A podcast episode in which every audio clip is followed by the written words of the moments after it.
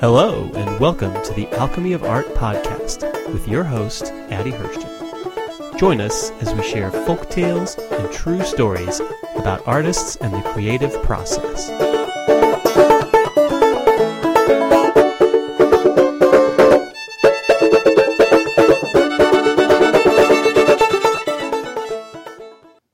Our quote of the day is by Vincent van Gogh. He said, "Love many things, for therein lies the true strength. And whosoever loves much, performs much, and can accomplish much. And what is done in love is done well." Hello everyone, my name is Addie Hirschten. I'm a contemporary impressionist painter, art instructor, author, and public speaker. The purpose of this podcast is to share stories about art and the creative process to inspire you and help you move forward. On the show, I interview artists from a wide variety of mediums so that we can learn from each other's processes and philosophy. Today's podcast features an interview with the art teacher Laura Lohmann of PaintedPaperArt.com and the true story of Vincent van Gogh. Announcements. So one of my recent obsessions, there's always a new obsession with me, has been to create a series of paintings that are inspired by parenthood. So lots of mothers holding babies, fathers holding their children. And if you are interested in being part of this project, if you happen to have a photograph of yourself holding your child, for example, a beautiful image that you think might be good inspiration for one of these paintings, please go to my website, azhirfineart.com, and send me an email with a picture of the image, and hopefully we'll be able to incorporate it into the body of work. My other latest obsession, I have to admit, is on these ancient medieval texts that I've found that are all created by alchemists. So these, pre-scientific scientists, so to speak. And it's just really fascinating because they have some neat symbols and imagery, and yet their idea of what was correct scientifically is really off base, sometimes to the point of being funny. But I've just been obsessed with looking at those and recreating some of those fun images. So be looking for that in the future. I have a bunch of classes coming up here at the Indianapolis Art Center. I'm going to be teaching a 4-day plein air workshop in August. In the fall, I'm going to be doing a Joy of Abstract painting class, as well as a sky painting class that's always popular whenever I do it. And of course, I've got the Art and Soul Retreat in Virginia Beach in September, where I will be teaching two-day workshop on Victorian flower painting, as well as a one-day workshop on the secret language of symbols. So if you'd like to join me there, or for any of the other classes that I've got coming up, or you just want to see what new crazy projects I've got going on, I certainly welcome all of you to go to my website and sign up for my newsletter, where you'll get updates and the new podcast will be sent straight to your inbox. Now, without further ado, here's my interview with Laura Lohmann. So, Laura Lohmann has been teaching elementary art for 20 years in Ohio. On her popular art blog, PaintedPaperArt.com, she shares a wide variety of art project ideas. Many of these ideas are inspired by literature and cultures from around the world, which I love. And in addition, she has lesson plans available on Teachers Pay Teachers, and her work has been featured in Family Fun magazine and Arts and Activities magazine. Welcome, Laura. Hello. Welcome, Addie. So glad that we have a chance to talk and share wonderful information about art and art education. Yes, because it's so important. It's so important. What's the story of how you became an artist and a teacher? Well, first of all, I went to school to be an art teacher, and at the time, I really, you know how most people are, you're just not sure, how am I going to find my voice in education? And, you know, they train us in all different ways and all different styles of teaching. And I think, basically my first year I went to a conference and I had seen some, teachers in Ohio that I just was blown away with how they taught. They did a lot of themes. Okay. And they made it seem so easy and so fun. And that really struck a nerve with me. I wanted it to be fun, okay.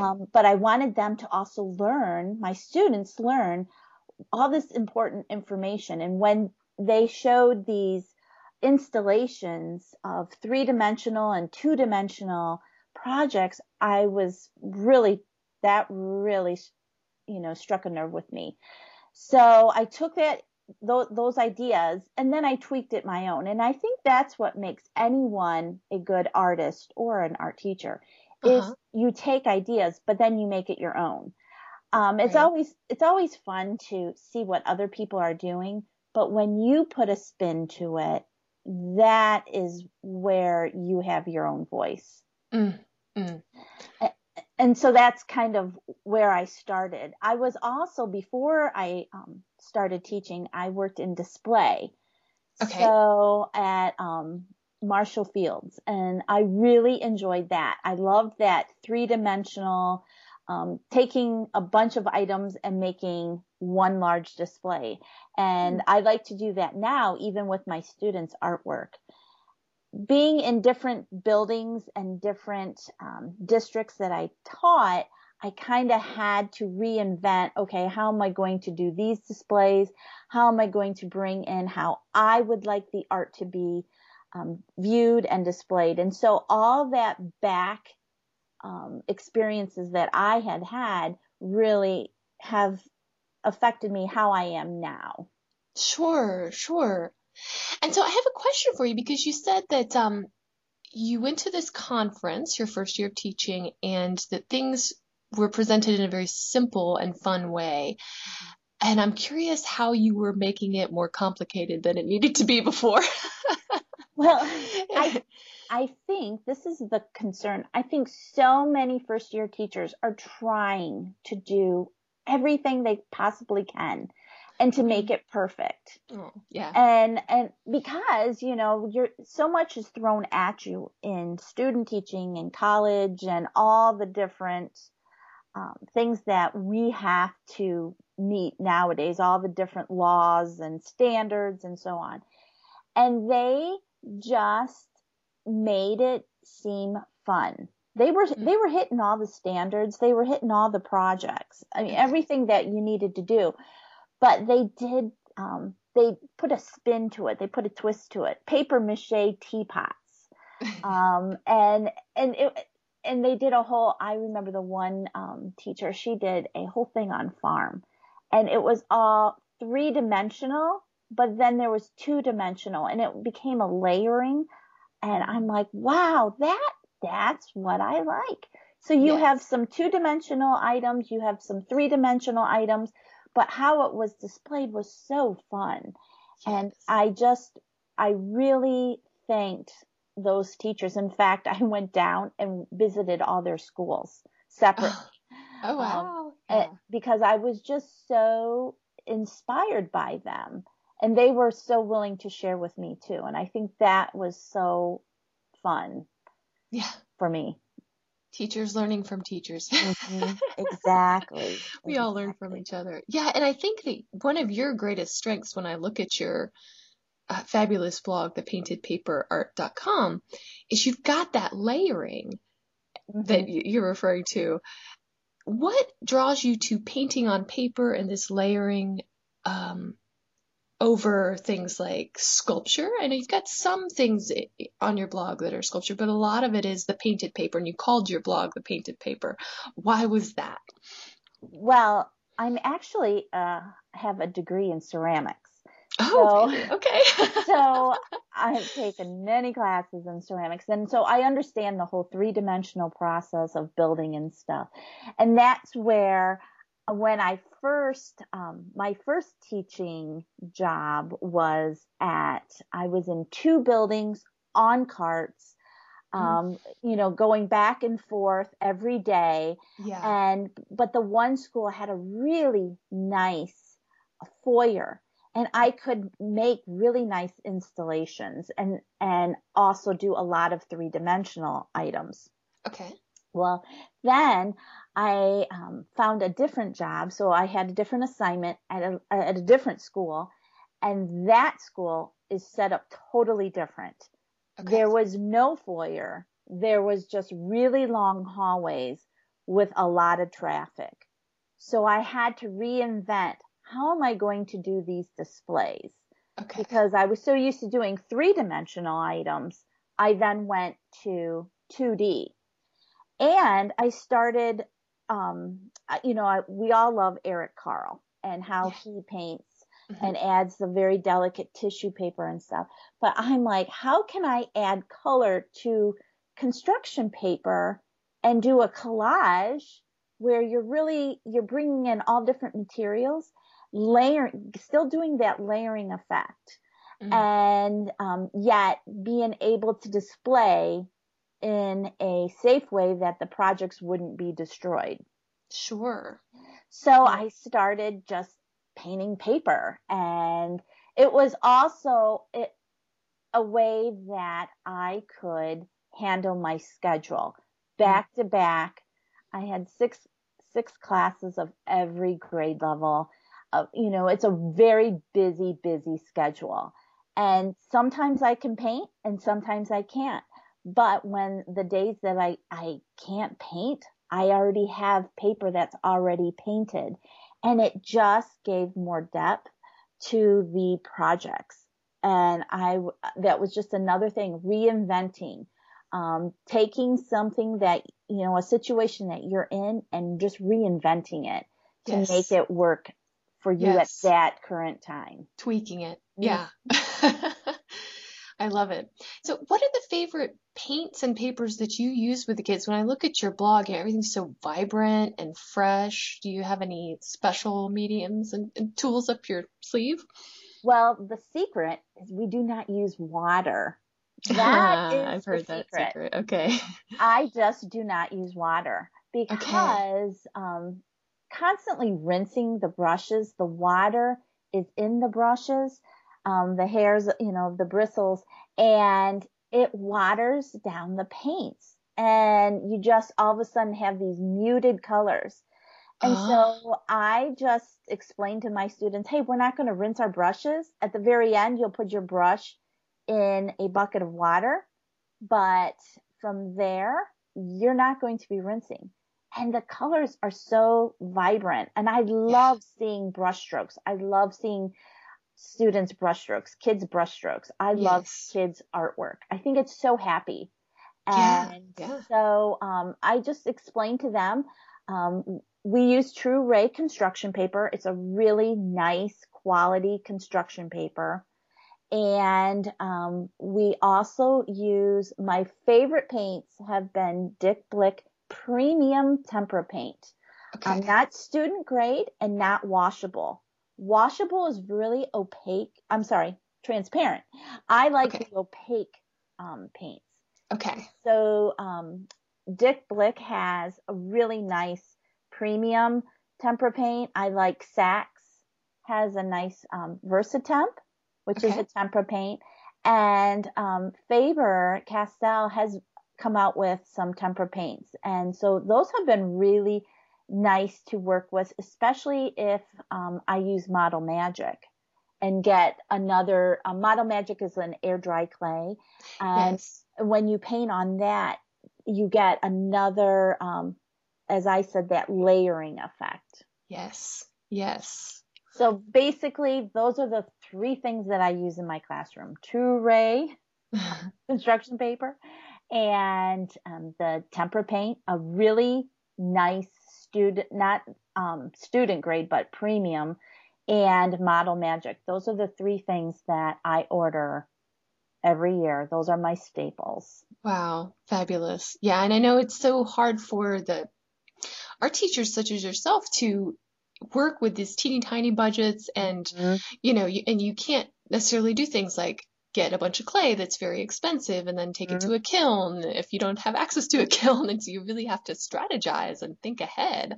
And it sounds like you've done that. You've done the work of that. And what you have a crazy schedule, and you're basically seeing students for 30 minutes back to back. Sometimes clay is very difficult to be able to use, and if you the air dry clay still gives them that three-dimensional experience.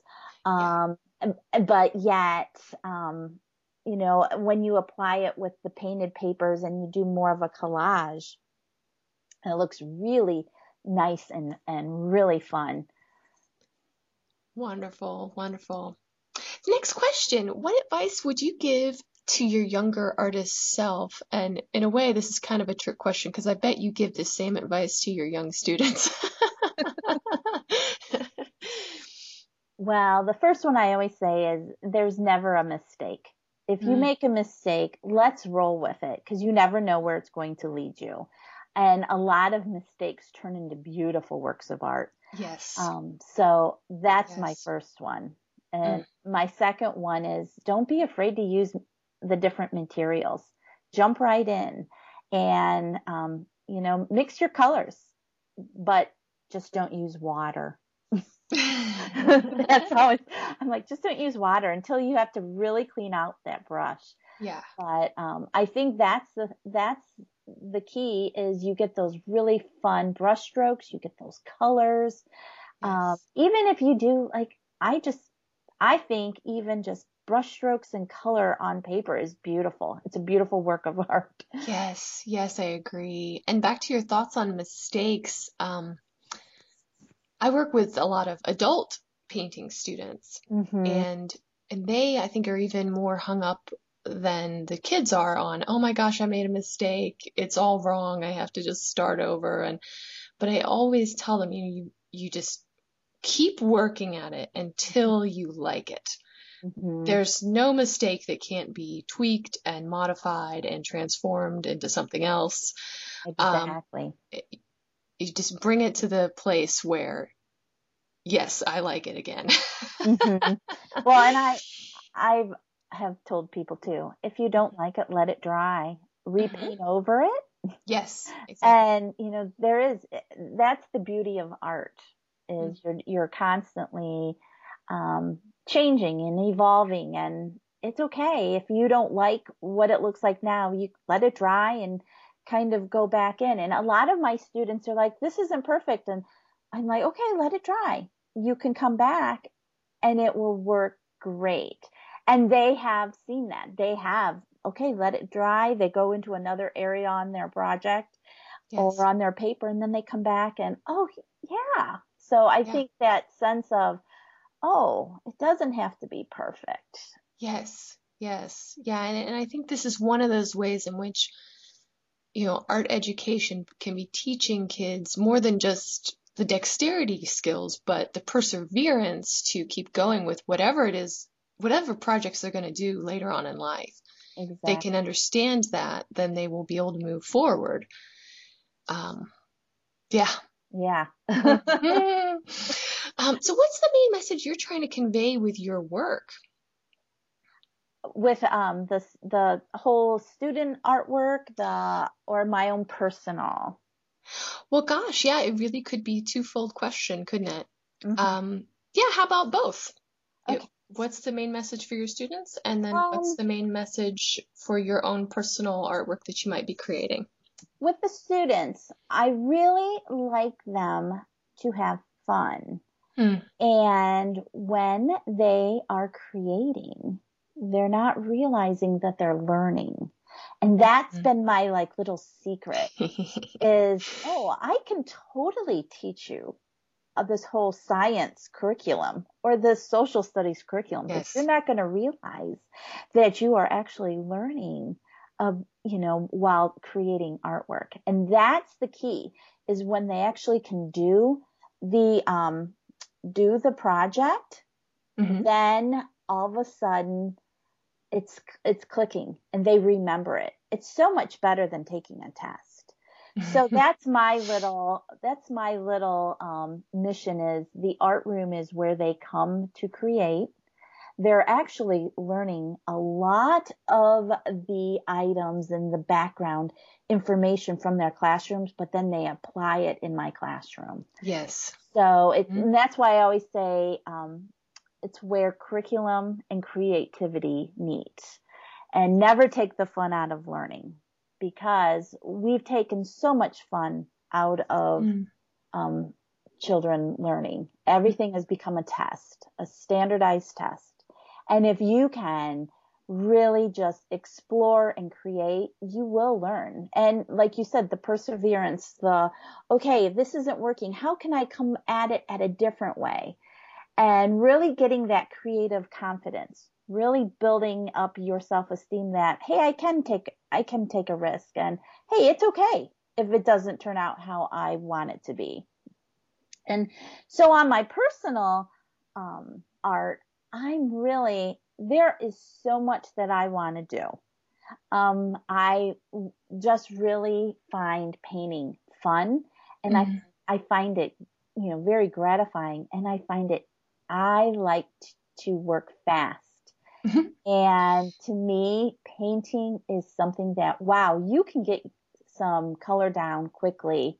And within about an hour, I can have a nice little painting or project, or even just painting aprons.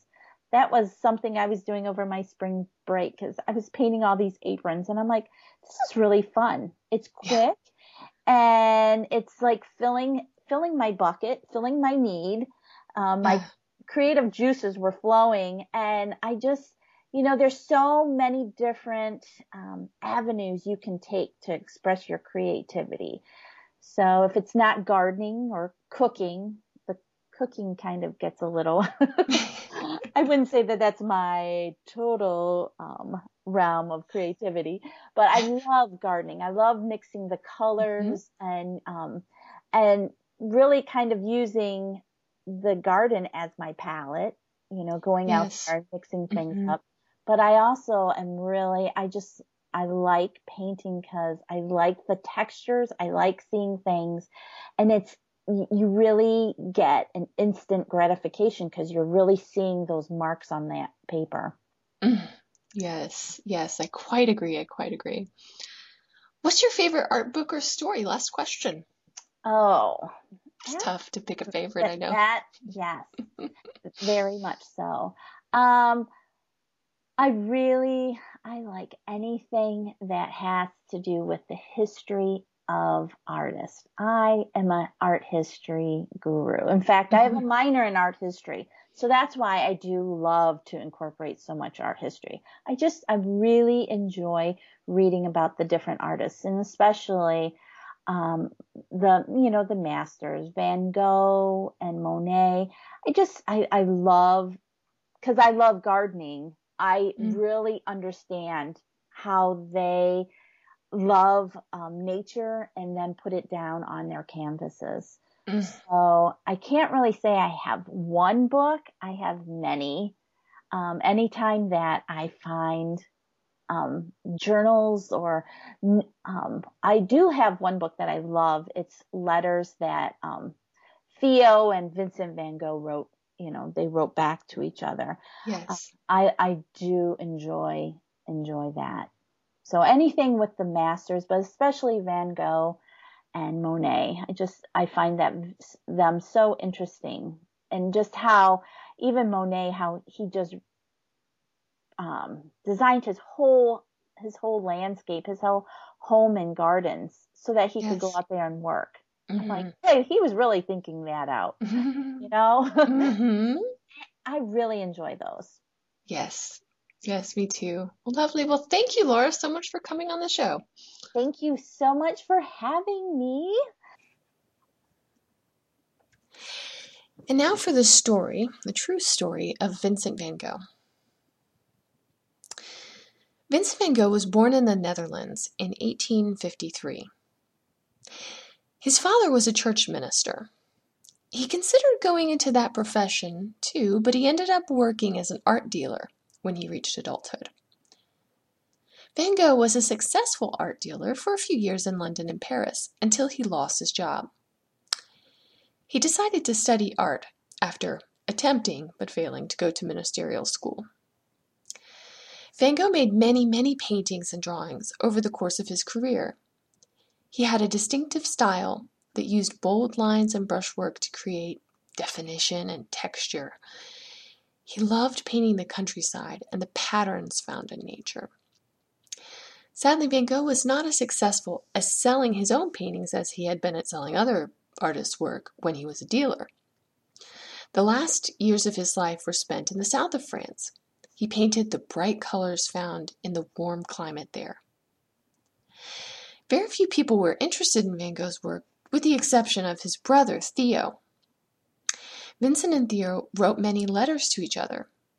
In them, Van Gogh wrote a lot about why he loved to paint. One reason Van Gogh struggled to gain credibility as an artist during his lifetime was because he suffered from mental illness.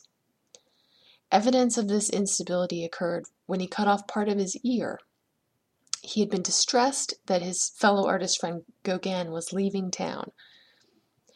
Later, Van Gogh committed suicide, ending his life at the age of only 37. After his death, Vincent van Gogh's work gained popularity. They're now considered to be the masterworks of the Post-Impressionist era. My thoughts on this story. I think it's difficult for us to know how much of Van Gogh's anguish and turmoil was a result of his mental illness, or because he was getting a lack of support from the art community. His work was so innovative for the time, and most people dismissed its value. Everyone who is an artist needs encouragement so that their voice will develop with strength. The true tragedy of Van Gogh's life, I think, was how he didn't get much support, and perhaps he could have lived longer, perhaps he could have found peace and happiness, maybe not, maybe his mental illness would have prevented that anyway. But I think it's an important lesson for us to learn that before we dismiss artwork that's innovative and new, that we recognize that everyone's voice has a value. That just because a piece of artwork might not speak to you, it might have value for other people, and certainly it's going to have value for the artist who created it in the first place. So this story and many others are found in my book, The Alchemy of Art Stories for the Classroom. This concludes our Alchemy of Art podcast for today. May these stories about art and the creative process inspire you. May you find your voice.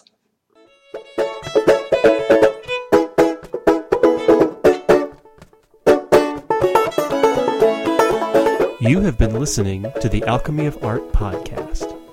To find out more about Addie Hirschten and her work, go to azhirfineart.com. That's azhirfineart.com.